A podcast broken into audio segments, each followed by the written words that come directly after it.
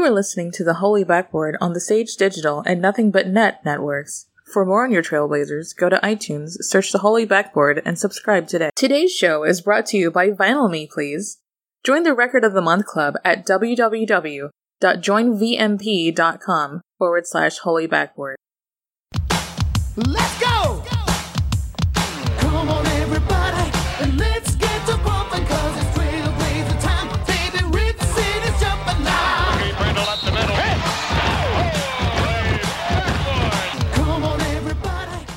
All right, cool. I can hit it over here. All right. All right, everybody. Welcome to the 134th edition of the Holy Backboard Podcast. I am Dustin here in Rip City, and I got my man. It's chilling, man. Your boy really needs to learn to get more sleep because I was playing video games far too late. Like, dog, Rainbow Six Siege, when you're finally getting good at it, whew, that game is fucking fire. But I'm here right now. The sun's out and we're podcasting, which is a new thing for me. But we have a pretty special guest. We got uh, a What's up, Rip City? Keith, uh, Rip City Keith over here from the Trailcasters, hanging with Sage and Dustin at Holy Backboard. Thank you guys so much for having me on. It is a real honor. Of course, thank you for joining us. And it is under, I would say, pretty good conditions right now. Blazers winners of four straight, all at home, sitting at 26 and 17, good enough for fourth in the Western Conference, and really three games back of Denver for the top seed, who Portland plays later tonight. Uh, the Blazers had a really solid homestand after losing that tough one to the Oklahoma City Thunder. They bounced back, beat the Rockets, and then this week, as we predicted, went 3 0, all double digit victories. Uh, beat the Knicks by 10, the Bulls by 12, and just dismantled the Hornets uh, by 20, 31 points. I mean, when it gets to those crooked numbers, uh, my math starts to go down a little bit. So that shows just how much of a blowout that one was. And honestly, I was the most worried about that game because of Kemba Walker, and I think the Hornets are actually in the Eastern Conference playoff picture. And we kind of struggled with the, the Knicks and Bulls, but the Blazers looked great. And I think three things that really stood out for me. One, the starters got a ton of rest. Nurkic put up basically 20 and 10 every game with like 20 minutes of hoop. Uh, CJ looks like he finally got on a roll. And the third thing, Damian Lillard was a playmaker, and he I think he continued to shoot under 15 shots uh, two out of those three games, and was just really looking to set his guys up. I think he said after uh, the Chicago game, he knows there's times when he needs to. Uh, basically take over and there's times when he needs to get his teammates involved. I think this three game stretch was the perfect scenario to get his teammates involved in. You know, everyone really looked looked solid. So I think that's about as good of a result as you can ask for when you play three sub 500 teams. Yeah, salute to just bad teams that we just beat by double digits, man. Like the Hornets are going to make the playoffs and they look atrocious. And I know, I know Cody Zeller's out, but the fact is he wasn't going to stop us either way. So that team is just shit. It's really bad. Like I don't know how Kemba Walker is gonna re-sign unless he just wants that cash grab. That team needs to be in the lottery for a few years. Well, how do you think Batum looked the other night? I, I was the well, we were there at the game watching. Man, I feel like Batum's looking a little thicker, a little heavier and slower than I'm used to seeing him back in the day. Oh yeah, he- low, low key, Batum might be the worst contract in the entire NBA. high John key Wall's he side. is. Yeah, John if you side. yeah, if you take Wall out, Batum's been washed all year, bro. Like there's a What's Batum reason. making? Oh, a lot, bro. Remember, he, he left us to get that big money deal, so it, it it's a lot. An extra year after Evan Turner, and he's making like 24 million. He's basically Chandler Oh my Parsons with an extra year. Mm-hmm. Jeez, that is insane. Well, there's a reason that Malik Monk and Devonte Graham are getting minutes over Batum, bro, and it's just that he's washed, man. Like, I think the Hornets are one of the teams that are really bad at giving up points to shooting guards and small forwards this year. Whatever Batum's guarding, they're getting biz. I mean, like, you you look at him, man. He's just washed, and it sucks because he's, he, you know, like there's people that fuck with him, but like he's not very a very good basketball player right now. I mean, of course he'd kick our ass, but like when you're dealing with the one percent of one percent, he's just letting him get those easy ass buckets. I, I just I feel like for a while I was thinking, you know, with all the trouble we're having here in Portland between ET and Jake Layman and Mo Harkless trying to figure out our small forward spot. I'm like, man, how about those days back when we had Batum? It, it would be such a perfect fit now. Then you see him coming to town. I was like, oh man, I, I don't want to tell anyone else about that. Kind of hold off on that thought a bit. But Keep that one to yourself, Keith. Maybe it's because we edited that. I I had to listen to that 2012 draft podcast, but I remember like even in 2012, Dustin saying like, "This dude is never consistent." And the one thing that we can say about this team, we need a consistent small forward. If Batum was if Batum was wishy washy in 2012, you know, 40 pounds lighter and four years younger, he's probably going to be sh- pretty shitty now after he's gotten that cake. How have you guys felt with Mo Harkless is obviously back on the shelf, um, back to being day to day for in perpetuity, it, it seems like. Jake Layman has moved into that starting role, and even better, I've liked that we've gotten Stauskas back in the rotation, and he's came in like the microwave, instant offense, very efficient, taking quality looks. Yes, he's a role player, and yes, he plays better at home, but the Harkless being out and Sage, we we we've touched on this over the year or over this season. It hasn't affected the Trailblazers as much as it would have had previously because if we look back at that 13 game win streak we had last season, he was a main cog in that. Like he was hitting corner threes, he was playing great defense, slashing, attacking, but we haven't really seen that Harkless. He's played some defense in stretches, but he hasn't been very good or consistent. And, and I feel like we're not really missing a beat. And Jake Layman might, I don't know if he's the, the final answer at small forward, but I think he's the best answer for this team right now. Yeah, I think you nailed it. I mean, it, it it's either a C player or a C player, and we're playing the C player that's better. I mean, of course, you know, if we were wanting to compete, we'd probably be buyers in the market for a small forward, and you know, like there there are better, you know, answers, but there's not that perfect one. And Layman, for as of right now, is producing at a level where it's like, okay, he's not killing us. He's doing some good things. Let's keep him there because he's cheap. And if we find someone better at the deadline, put him in, and then Layman can go back to the bench. But he's playing fine, admirably. So I like what Layman's doing, but I'm also kind of curious. I feel like, at least what I'm seeing on paper, Layman is the least, uh, the, the biggest liability on defense between him and Mo and ET. Mo is like, is Mo fully back on the on the um on the shelf like you said, Dustin, or is he just sit- sitting out the backs, uh, second night of back to backs? Is he definitely not like consistent each night? I'm not really paying attention. I think over this week, he's he's been out the entire week. yeah, I guess you're right. Gosh, So, so, he played against the Thunder, and then he didn't play that back to back against Houston. They sat him out the rest of this homestand. So his left knee is flaring up, and Oh. I, I do agree we do lose quite a bit defensively when you've got Harkless versus Layman. But I would say that Aminu and Nurkic and even Damian have yeah, been strong enough defensively that I think we can get away with with Jake Layman. I think he just gives us much more um, movement on offense. Like he's he's just I trust him more to make an open three, and he's just bouncy around the rim, whether it's for a lob or for a tip dunk or for grabbing offense rebounds. He just keeps plays alive, and that's what I've been begging out of Mo Harkless, and we we just really Right. had it. So I'll take that offense for defense trade off because of the team structure right now. Those other three that I mentioned are I think are, are really making our defense uh, pretty respectable at the moment.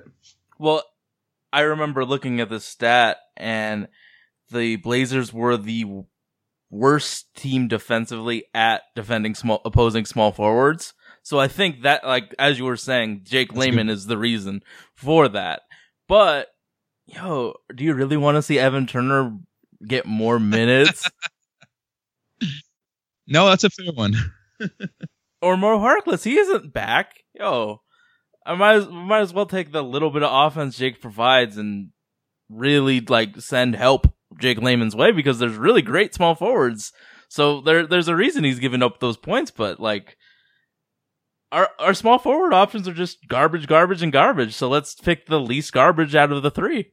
And right now it's Jake Layman. So this past week, Portland was in the, the news probably for the first time, and when as it relates to a trade rumor, and it, it's someone that's near and dear to our hearts, Sage.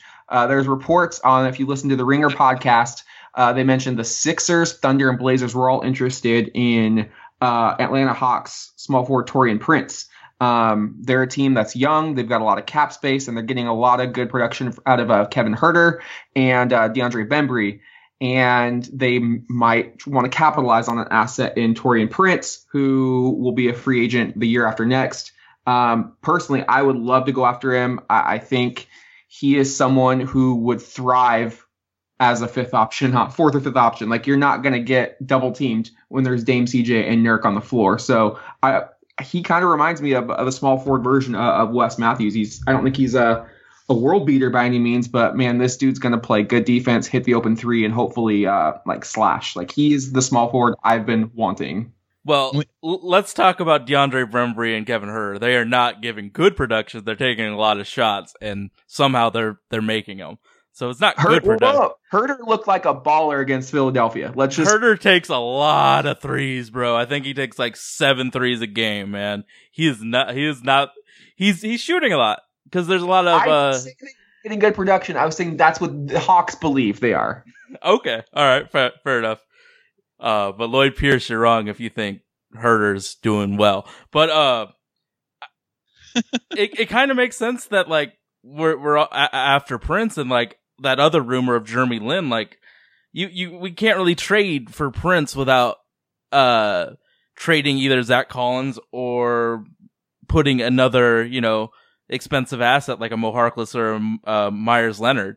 So I th- I think the whole Prince interest and Lin interest is to get rid of one of those, you know, Meyers Leonard contracts, and we get a backup point guard and a small forward, and they take a take that first round pick as compensation. I think that's I think that's what the that's what Neil's trying to do right now. See, I hadn't even really uh, heard much about Taurean Prince involved with the trade rumors yet. I had heard about uh, Jeremy Lin and Dustin when you were first leading into this. I'm like, oh no, don't act like you want Jeremy Lin up here when you're talking like our guy. He like bring him in, and then you said Prince. I'm like, oh wait, what? What's going on? I haven't heard this news. that I think that's a much better fit in my mind than bringing Jeremy Lin to Portland. But what Uh, if taking Jeremy Lin was part of the expense of getting Taurean Prince? How do you feel about that?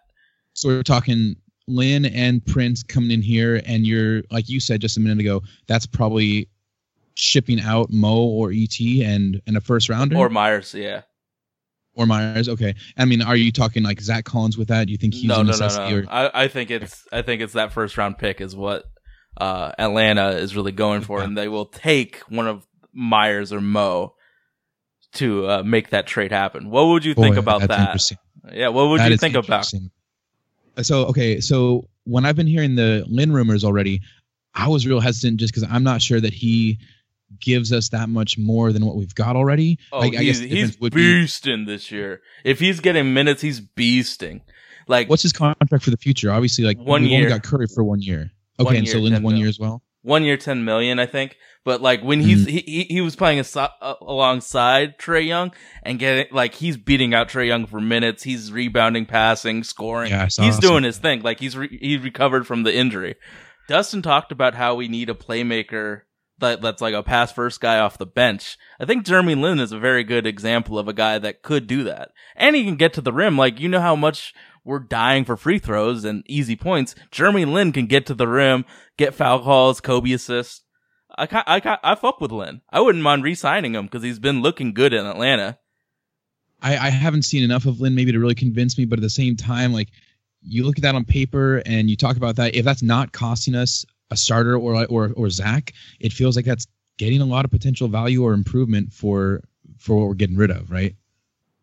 It's crazy too when we talk about these contracts and we talk about Evan Turner, Mo Harkless, and Meyers Leonard. I'm almost like Meyers is the one I least want to trade right now, and that's insane. But he has played well in his role. He's being aggressive. He's hammering it home when he can, and he's a really damn good shooter when, when he when he's open. I, I can see that he's he's busting his ass out there. Um, it's easy. I would much rather give up Harkless or Turner than, than than Meyers. I think he's he's a he's a pretty good backup center. Like you give him 15 minutes a night, 17, and I think you know what you're gonna get. I, I don't love that he's being paid 10 million dollars this year and next, but um, if he keeps this up, I mean, knock on wood, I can't believe I'm saying this. Maybe you re-sign Meyers for a small three, four million dollar deal if he's able to get that cheap, but I wouldn't go more than that. I think in his current role, he's finally getting consistent minutes and he's healthy. Um, he's just playing with a confidence that he, quite frankly, hasn't had for three or four years. Man, that's the most positive Meyers take I've heard in a long time from anyone, bro. yeah, I love good it. shit. Good shit. But he's playing Sage. I know you're not a Meyers fan, but he's playing pretty well in his role. oh yeah, yeah, yeah. but I, you yeah, know, definitely. But there, the, you shouldn't be paying ten million dollars for a fourth big. But that's not his fault, and I get But that. you but always talk about sunk costs. He is Yeah. a sunk cost. That's what we're paying, and we can't maximize it or minimize it. That's what it is. I mean, at least we're getting some production right now out of him. Mm. Sage, did you say fourth big for Meyers? Yeah. Like, are you putting Chief in with the bigs? Is that the idea? I'm trying to think Yeah. of the. yeah, Chief, Okay. Nurk, Zach. I guess. I guess I just I don't see Chief as like any fit of a uh, a small ball five, but these other three you got Nurk, Zach, and Meyers who all can be like a small ball to a legitimate sometimes five. So I almost just see like kind of Chief in a class of his own, I guess. When I, but I don't know. Well, I, I, mean, I do he's, like start, the, he's the starting four of the team right now, so right, it's like right. you got to add him in, even though he Yeah. probably will get traded eventually. But like, He just plays a different role than those other three. absolutely. But until until he's off the team, he has to be considered as a four because that's what he's being played as. And I mean, like, I think that's his best role is that stretch four, or you know, kind of stretch role, four role. It, it is kind of. Oh, sorry. Go ahead, Dustin. I was just going to say, and one other thing about just back to the Prince rumors, I think you almost have to get him so the Thunder do not get him. That becomes a scary Oh. team if they acquire Taurean Prince. So you almost have to play defense um, to grab a guy. I mean, I think he's a great fit, but in that instance, I I think you have to kind of box out your division rivals because uh, Portland's neck and neck with with Denver and OKC, and Utah's they're going to have a home friendly schedule coming up. Um, the second half of the season is going to be incredibly fun, and I think Portland has proven themselves enough that they should probably look at uh, acquiring some additional talent to help Dame, CJ, and and now Nurk. And as I mentioned on the last episode, it's really Nurk's development and Nurk's production that has gotten me to believe more in this team than it than if it were just Dame and CJ going off. I think Nurk is a legitimate difference maker alongside Damian Lillard. I mean, we heard David Fizdale of the Knicks basically call him a mountain man because you just cannot move that dude. Yeah, I I agree, man. I think I think Nurk is definitely in kind of a class of his own, not a class of his own, but he's in a smaller kind of weight class, and it does give him an advantage. Uh, I think it's really interesting how he has kind of come alive the last little little bit for the Blazers. And if you uh, if anyone out there listens to uh, the Trailcast as well, our last episode, I was kind of telling Brandon I don't understand the Blazers push to uh, push Dame and CJ as the All Star votes. I get kind of they are the core and kind of the the media friendly core of the team, but Nurkic is so much the second piece for us right now. I think a lot of that PR and publicity gets determined prior to the season starting. And Yeah. so obviously we didn't know what Nurk was going to do, and you can't all of a sudden kick CJ off of the campaign and, and, and put Nurk in there now. But I think next year you'll you'll see them push for more uh, of a big three. Let me ask you guys this actually. Oh, okay. So let, let me uh, throw this one out there too. We were talking before about uh, Nurk versus Steven Adams after the OKC game the other weekend, and Adams is kind of getting the same thing. He's getting kind of some of this like borderline talk of an All Star nod. Would you guys put Nurkic in that same category? Like, would you put him at the level of like All Star caliber center, even if he doesn't get the votes? I mean, I I, mean, Nurk's I better he than Steven is. Adams there this year. There we go. There we go. Well, like Yeah, I- Steven Adams I has don't- disappeared a lot in games. Like he'll have an elite first quarter and then he's gone second, third, and fourth. Like Nurk has been incredibly consistent this year. Like even like even December and November, he was consistently putting up really nice numbers. It's just January took his game to the next level. Like he's now the highest usage rate player on the team. According to stats I looked at two days ago, it might have changed a little, but like we are putting an effort into find like getting the big man the ball. Like he he he's getting biz this year. So yeah, he's definitely better than Steven Adams.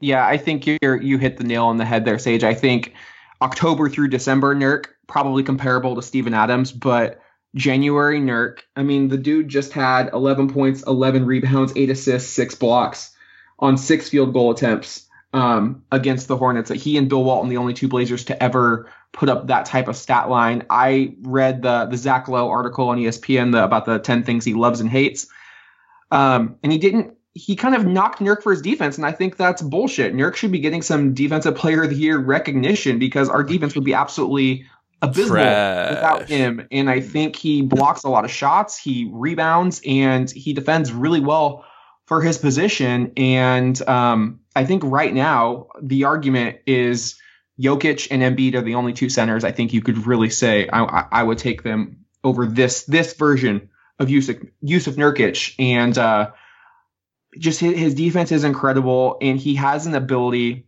to score with his back to the basket, which is something that Steven Adams really can't do as efficiently. And lastly, on Nurk, how nimble has he been around the rim? Like some of those layups, the reverses, I mean, just on the pick and roll, he is uh he has got some light feet. I mean, he is really moving and just he's graceful. Like you see big guys. It's funny when Nurk lost all that weight last year, he looked clumsy. He put it back on a bit and he just looks graceful as shit. Yeah. The, the dude, you can't mess with him around the rim, man. I, I was saying the other night uh, when we were watching the game too, he just his spin move, he and ET between the two of them spinning down the floor, you could get an opponent so thrown off, and they've got they managed to maintain their center, and they it's amazing. I really enjoy that part of the game. If that has to come with some of the mid range things, so be it. But why doesn't he just step back for more threes? They, how do you guys feel about Nurk taking threes? Is that okay to add in there? I am anti Nurk shooting threes. Oh really?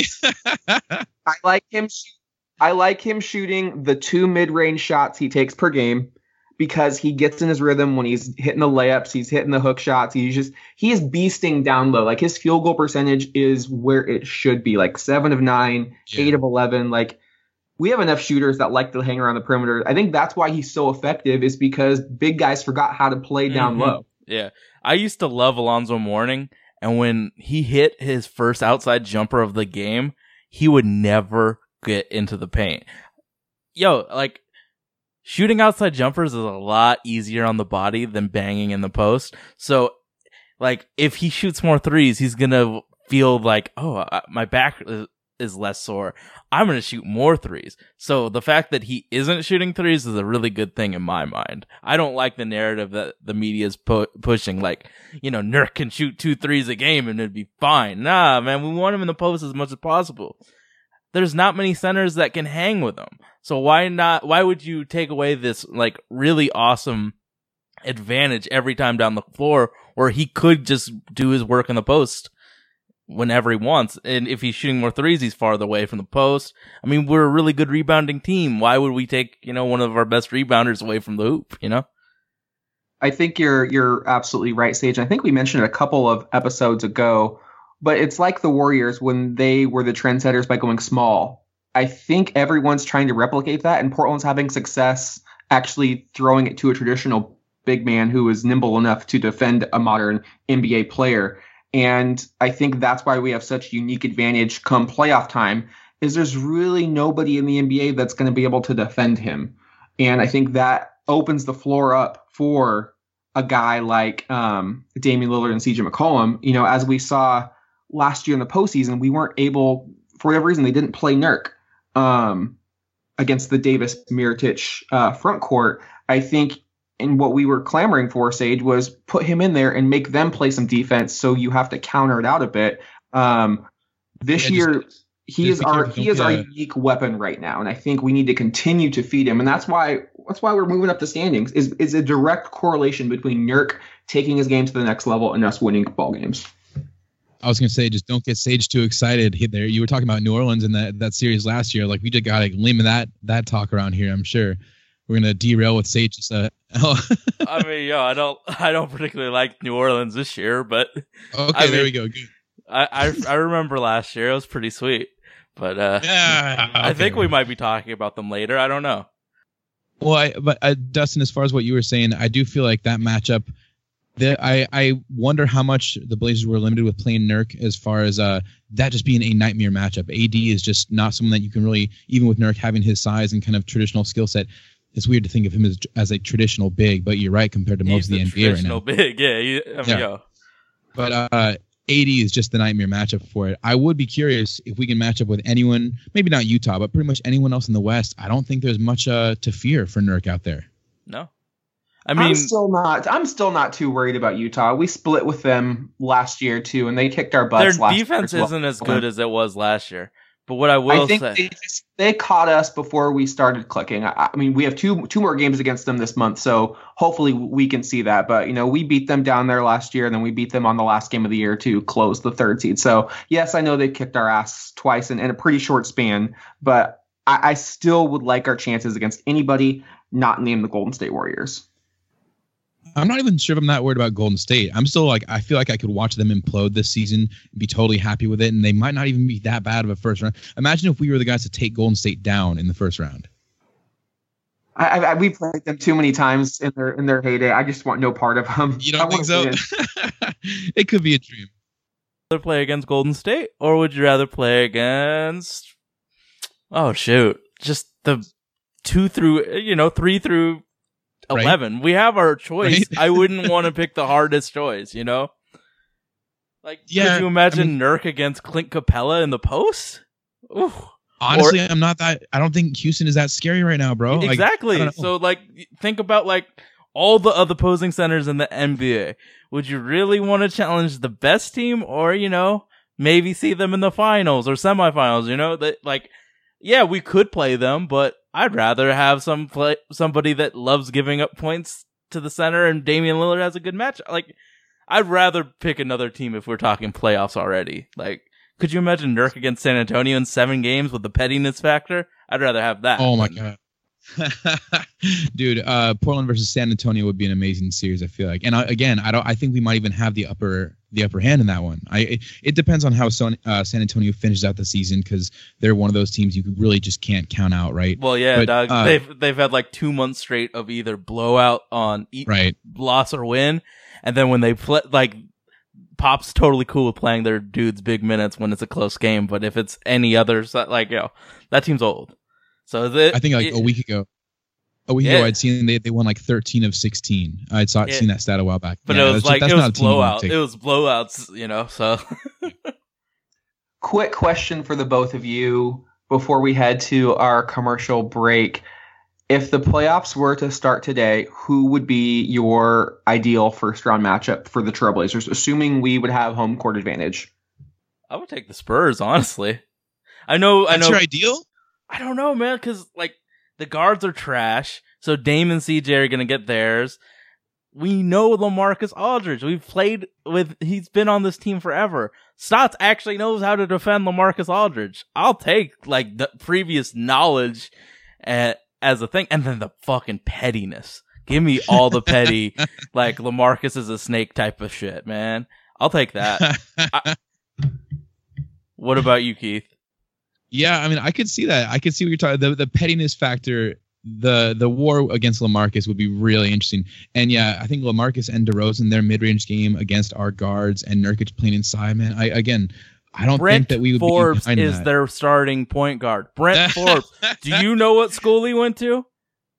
Do you No. know Michigan anything State. about, about Brent? There you go. Oh, Do you know okay, anything okay. about Brent Forbes except he likes to shoot three pointers and has a weird mustache? No. I didn't even know the three pointers. I just knew the mustache. Oh yeah, Brent Uh, Forbes but- can hit threes, but that's about it. Like yo, that that team isn't a scary. Like the coach is like one of their best, you know, assets. So it's like, but yo, I, I'm in it for the petty. So as far as the team though that we're talking like we could take on the first round, are we going to count like Sacramento, Minnesota, Dallas? Like, are those guys still options? No, you that- can't count those three. That's out. Okay, so we're talking You can legit count playoff. Utah or New Orleans though, because they made the playoffs last year. Oh man, I don't want Utah or New Orleans as my ideal. I guess maybe right now I'm looking at it. I could see. Uh, wow, how weird is this say? I could see Houston. Houston being probably the easiest matchup of all those ones that I'm looking at right now. I don't fear James Harden in the playoffs. I don't think Chris Paul is reliable, and Clint Capela is overrated. There we go.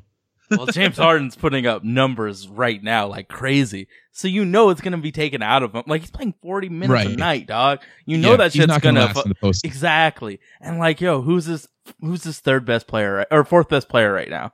Is it Austin Rivers? Is it PJ Tucker, Gerald Green, Danuel House? It isn't that depth of team. It doesn't have a lot of depth, man, unless they make a trade and sacrifice their future, which I don't know if that'd be smart since Chris Paul's injured and old.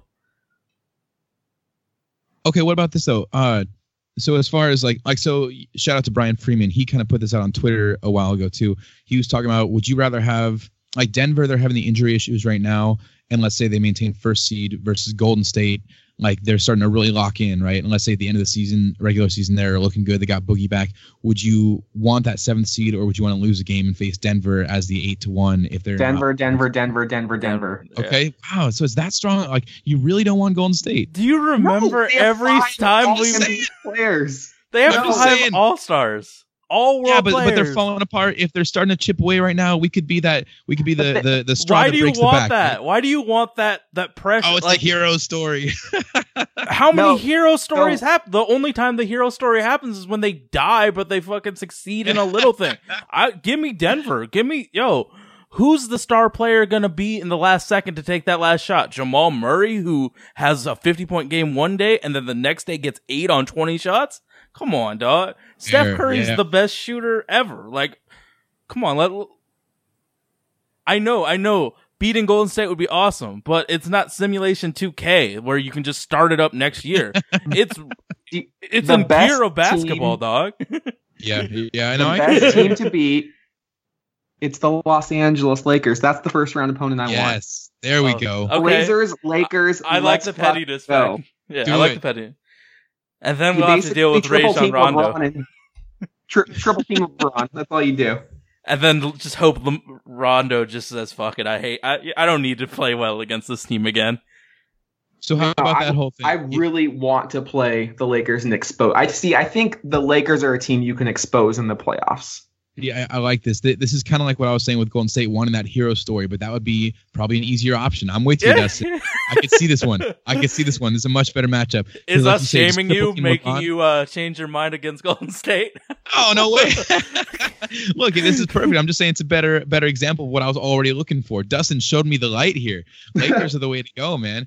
Uh, and look, isn't the last uh, I think what last road game of the season against the Lakers? We have one more against them, and it's like right at the end. Yes, we play So Denver back to back basically, and we have the Lakers, and then we close it out. I think against like the Kings or something. So Yeah, that's the end of April is going to be very, very interesting. But let's uh, preview the upcoming week's games and take a fan question uh, right after these uh, commercial break. You are listening to the Holy Backboard on the Sage Digital and Nothing But Net networks. For more on your Trailblazers, go to iTunes, search the Holy Backboard, and subscribe today. All right, everybody, welcome back to the Holy Backboard podcast. Dustin Sage here with special guest Rip City Keith from the Trailcasters. Boys, we have a question from the other half of the Trailcasters, Brandon. He wants to know what's up with CJ. Is he going to break out of a slump, and are we concerned? Um, Sage, we we're already concerned. I think that's pretty pretty apparent. I think the running joke so with, with me true. and me and Olga is uh one of every five games CJ is going to get biz, and he got biz. Man, are we playing the Sixers anytime Um, soon? Like that's the team. he team. got biz against the That's the Hornets, and uh, I guess we got to wait another four or five Well, games. like, but I- I'm just I thinking of defenses that just allow a shitload of points to ball dominant shooters, and it, out Oh, that was Sixers beautiful. the one that came to mind.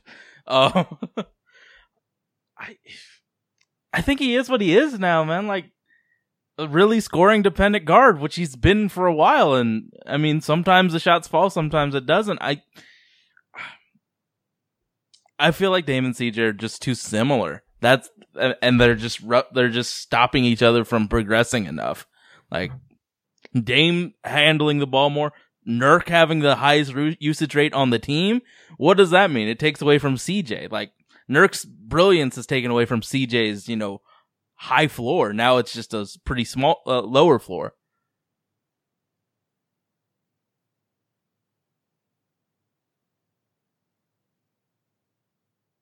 Yeah, I'm definitely worried a bit about CJ. Uh, I And keep waiting against for the the Hornets, to, bro. to break That and team's like it's awful. looking Like, a little we- better we right now. But like you said, Dustin, this one out of week, five so, like, of course he takes we need. advantage of it. You know what? I'm calling it right now. CJ's getting Right. 35 plus against Cleveland. Cleveland's the worst defensive team. Cleveland's the worst defensive team in the Oh, NBA. God, That's why. beautiful. I would love to see that. Uh, I don't know. I, I'm I'm not sold that. Okay, so so what about him? Uh, That's not him, though. just the That's shooting, not the scoring though. shooting guard. Like we heard like, all this talk seen him- about him, uh, Yeah, being more he's- of a, a he got drafted in more kind of 2013. Didn't really play till 2014. So from 2014 And on, he's, he's playing with he looked like too. the like he's not playing on his own running the offense. type right? of guy. He's no, he gets his. He's getting biz. He's getting buckets. So asking a guy to do something he's not particularly comfortable with, I don't know if it's the best plan for you know his you know him producing now into the future.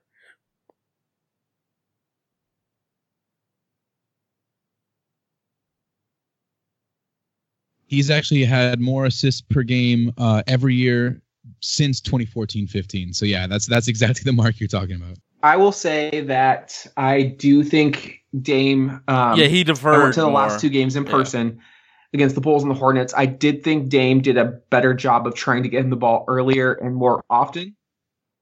Yeah, and CJ actually did. I thought he did a, a better job of probing a little more. I love when he takes the ball and goes underneath the basket and gets the big on him and does that one little uh, Dirk step back about 10 feet away from the hoop. He had a couple of those. That was more vintage CJ. Basically, I think CJ has a 40 game audition plus the playoffs with his team. I think if he doesn't pick it up, he's going to get moved in the offseason. I know everyone thinks he's Neil's boy, but if Portland falters in the postseason and CJ doesn't pick it up, he's going to get dealt.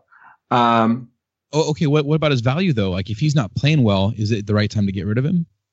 I just don't know if Neil Olshey's ever going to be, Do you think that if he's ever going to be able to trade him if CJ's playing well? Like he's like, helped, ooh, that's uh, my Dame guy. feel That's more the dude I confident, picked. confident in being a Um, more of a playmaker in those games? Because like we were gonna win, so it's like, well, might as well get our boy a little extra confidence, like get him a few more extra touches. Yes. Like if we're playing a good team, is he really gonna feel like, oh shit, I got to get CJ his twenty shots to get you know twenty two Absolutely. points? You know, it's like.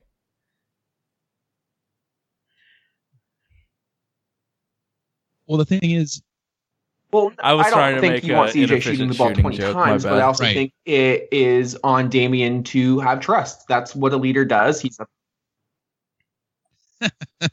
he's a fantastic leader, but that's the kind of the next maturation process in his his game is okay, we're playing the Denver Nuggets tonight, top team in the Western Conference. Um, let's see if this guy's going to get hot. Well, let's. I'm going to trust CJ that he's going to hit his first Mhm. few jump shots. I mean, that's what a great quarterback does. Your wide receiver drops two passes. I'm going back to you because I trust you on third down.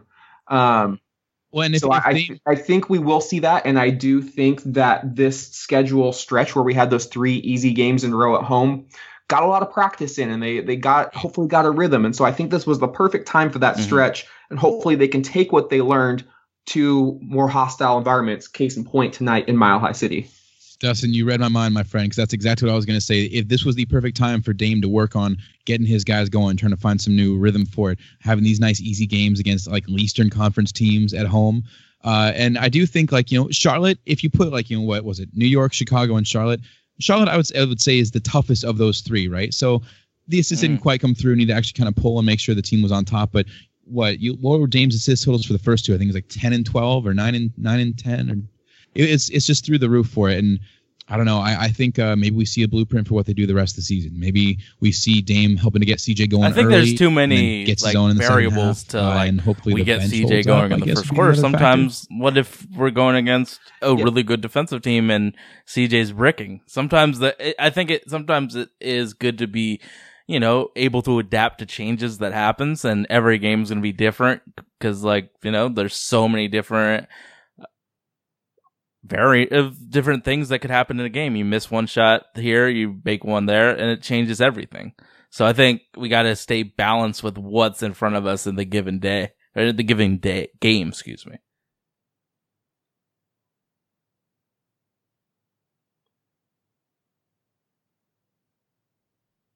All right. I think let's I think it's time to talk about the upcoming slate of games. Portland has four, two on the road, two at home. Uh, tonight and tomorrow is a back to back at Denver, at Sacramento, Wednesday Oh, against the God. eight win Cavaliers, as Sage mentioned, and Friday against the struggling New Orleans Pelicans, a game which uh, we will be going Is- to. Um, is let's Gary do a little Harris bit of rapid out? fire. He was he was. Blazers Nuggets. Yeah, he was. Keith Sage, give me your X factor. so give me your he's prediction. out, he's going to win? Shit. Mon- no, it's not Monte Morris. He did not play one. last Uh, night in their the guy loss. that looks like, who reminds me of uh, Wes Math. No, That's a small forward. Uh, shit. Beasley, Malik Beasley. Torrey Craig. Malik Beasley played like 35 minutes when Gary's out. So it's it's gonna be Murray, uh, Malik, whatever the small forward is, and then blah blah blah. Torrey Craig. Ugh. Will Barton needs to get healthy for that team, and then Mil- Millsap Joker. I th- whe- whenever Harris is out, you can expect Mur- Murray's uh, usage rate and like the times he shoots the ball to go up. So Murray's gonna have a bit a pretty nice uh, game or an awful game because he's so variant with his uh, production. But uh, Gary Harris being out really, really is a big factor because he is a good defensive player. Like CJ has, it's a pretty good chance CJ goes off tonight.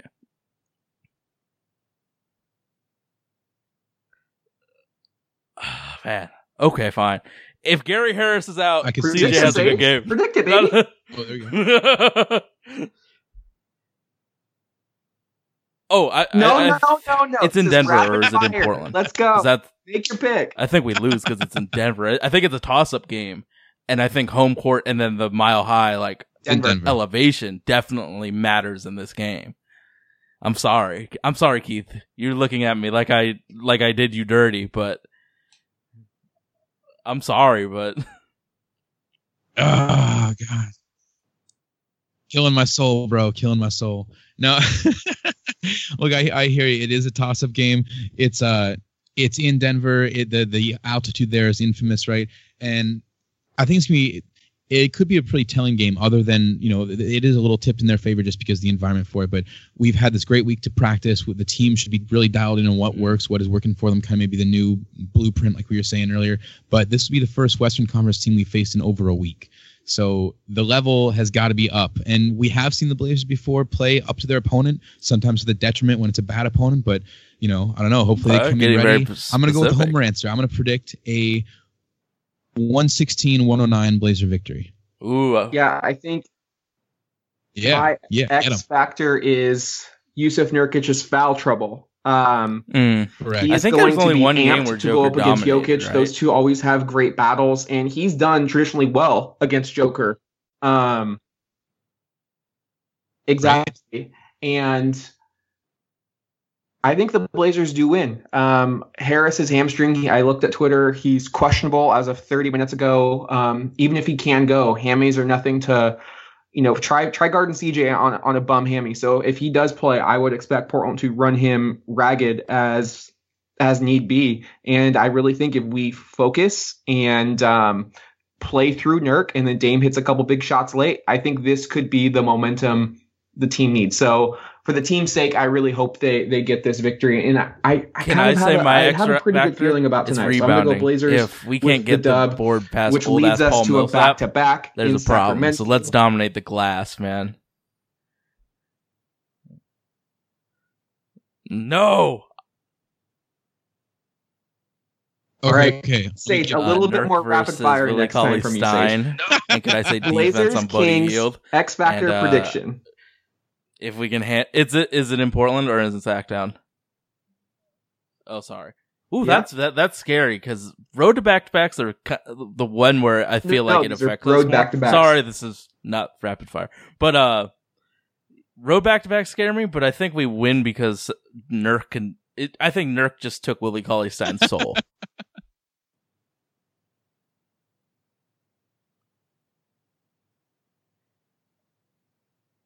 Yeah, sure. Nerd killed him last time, man. I, I feel like it's uh I don't think Sacramento's going to feel that good against us. I think my X factor is going to be uh the three point defense. I don't want to see Hield or who's the other three point shooter they had that kind of got us a little bit last time. Bogdanovich. Yeah, yeah, there we go. Thank you. Uh, you got to defend the three point line, and that's the bigger problem that Blazers have in general. We have been What about you, bud? Three point uh, defense this year. So yeah, just control that part of it, and it shouldn't be a problem.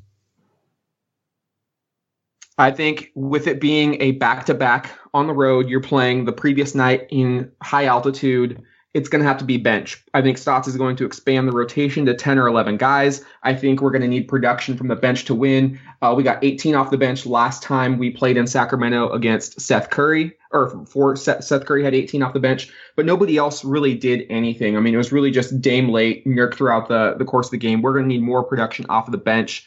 I think the Blazers will get that. Ooh. Uh, Seth's been rolling, Stauskas has been rolling, and uh, big game for Meyers Leonard. So I got the Blazers There we winning. go.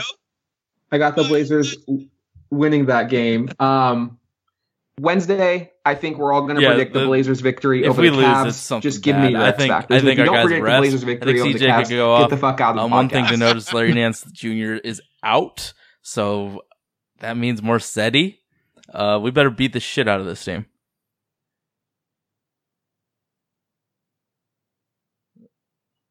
No, I think I think CJ goes for forty, Boy, or I, I was getting ready, I like, almost before. like, can we show Sage the door here if he was about to go against Blazers on this one? Uh,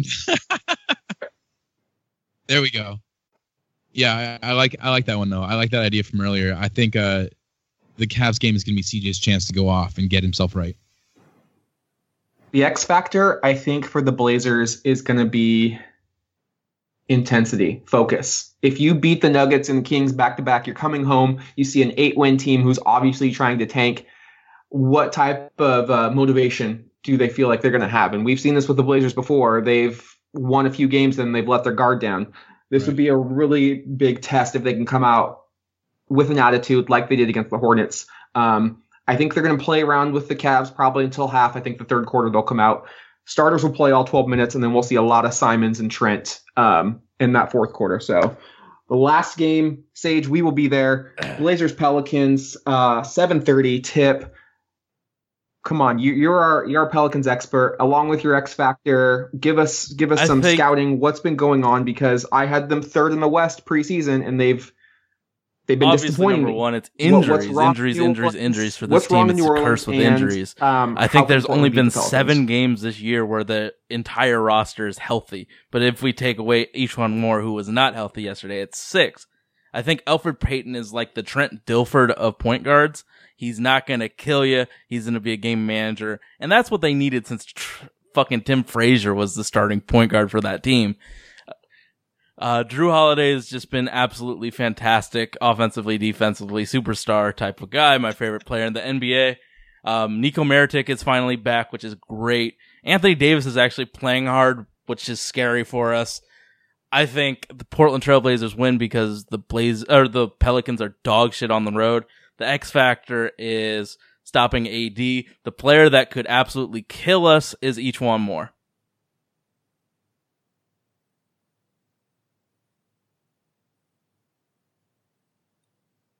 Yeah, I know. I feel so. I feel so much hate feel like there's sometimes. going to be a good chance for revenge for the Blazers. I still feel like there's a lot of fans that are feeling this thing from last year. uh, I feel good about it though. I think this. Uh, I'm not too afraid of the Pelicans right now, and I don't think that they're about to get right against us for that one. And actually, I ran out of the room for a second when we got to this game because I wanted to make sure when I heard you guys say that you will be there, I will also be there. That is my next uh, game with tickets. So I'm gonna have to hunt you guys down, find you at halftime or something. Absolutely. Yeah. Sage, you mentioned they are dog shit on the road, 5 and 17. Um, but unlike Keith, I am actually really worried about this game just because Oh, no. An- Anthony Davis and, and Jrue Holiday, they have the ability to, they, they just propose, uh, they pose a, a lot of matchup problems for, for this team. And um, if Mirotic is back, I think we need to punish them inside with Nurk, I think this is another game where you give Meyers a, a chance because he does spread the floor um, as as a stretch five. Same goes for for Zach Collins as well. And I think it's going to come down to two things. One, can Dame beat that Darren Erman defense? And two, can role players hit three point shots? Um, just because the game is in Portland, I'm going to go with the Blazers, but I think it could come down to the final coordinator shot. I think the it's going to Pelicans be a, he's a very tough, hard fought game. yeah, I mean, at least I know what the Pelicans' coaching, you know, roles and that too. I was gonna be like, responsibilities man, are. get- you can whereas the Blazers, Sage I too don't know much. shit. I actually thought of a question. If you could take any player from the Cavaliers, contract and all, would you want anybody on that current team on this Blazers roster? You have to take their contract Wait, you have to take their for contract. the future. Okay. Ooh. Um, What about you, I would Keith? take Collin Sexton as uh, point guard insurance. Oh, awful. Really? It's a Trade abysmal. value. They're trying Yeah. to trade. Yeah, it's it's like I mean, that, that's Supermax territory. I was, I was thinking about Kevin Love. What's his contract at? it's abysmal. Abysmal, right? Horrible. He's a, he's a big contract too, bro. Oh God, yeah, not worth it. I don't know. Could could you look at Tristan Thompson? Uh-huh. No, he's probably in the same kind of boat. Man, that team just has I, I the the value they have there. Because yeah, exactly. It's, the- all, it's Collin yeah, I Sexton don't know. or I, nothing. I'm gonna uh, That's take the pretty easy bad. answer and cheat off a Dustin. glad that I added I can't think of anyone else in that But team yeah. I'm really looking for. Yeah. Uh, Yep. It could be a very great week for the Blazers, man. I, I predicted three and one, and I was the negative Nancy, so or the negative Neela.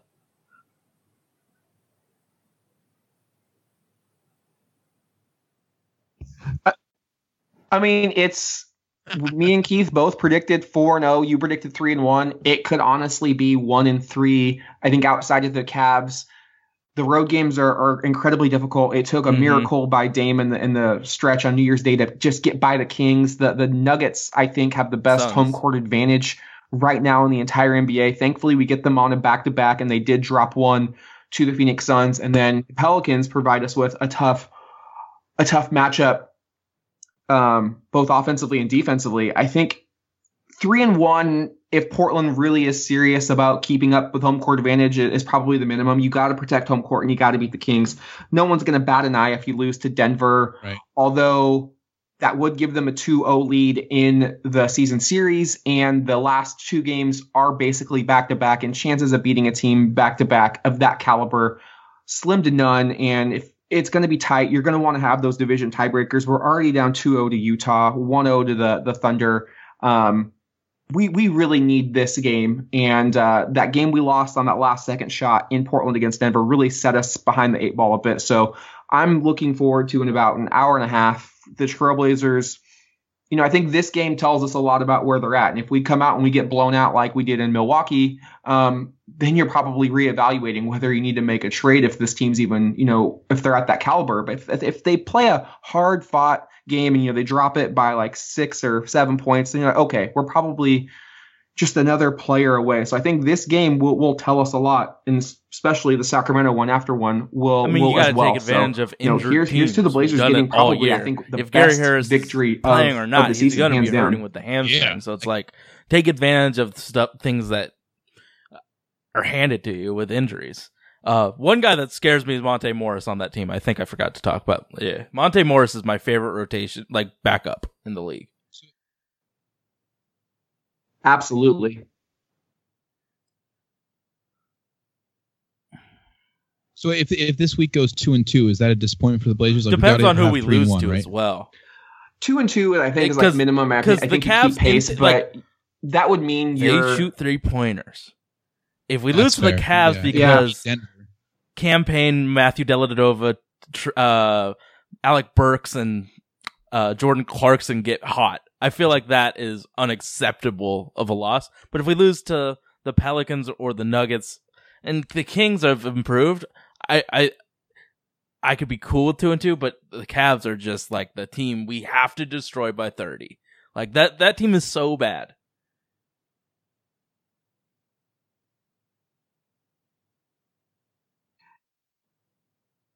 Yeah, I, I I would agree with, with Sage. We have to get at least at least two of these games.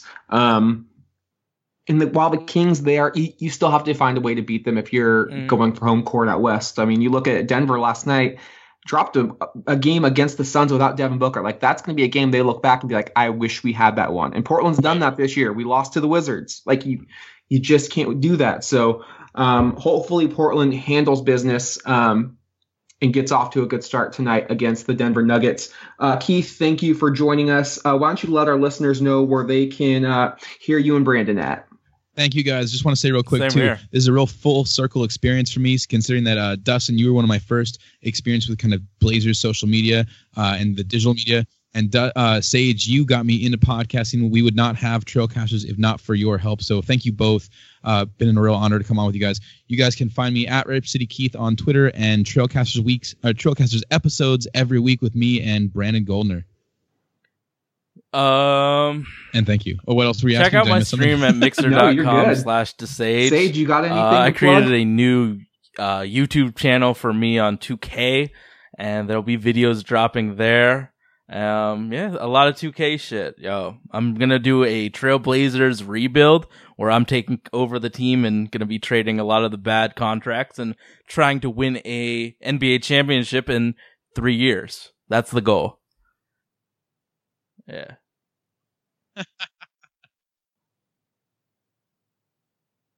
Love it.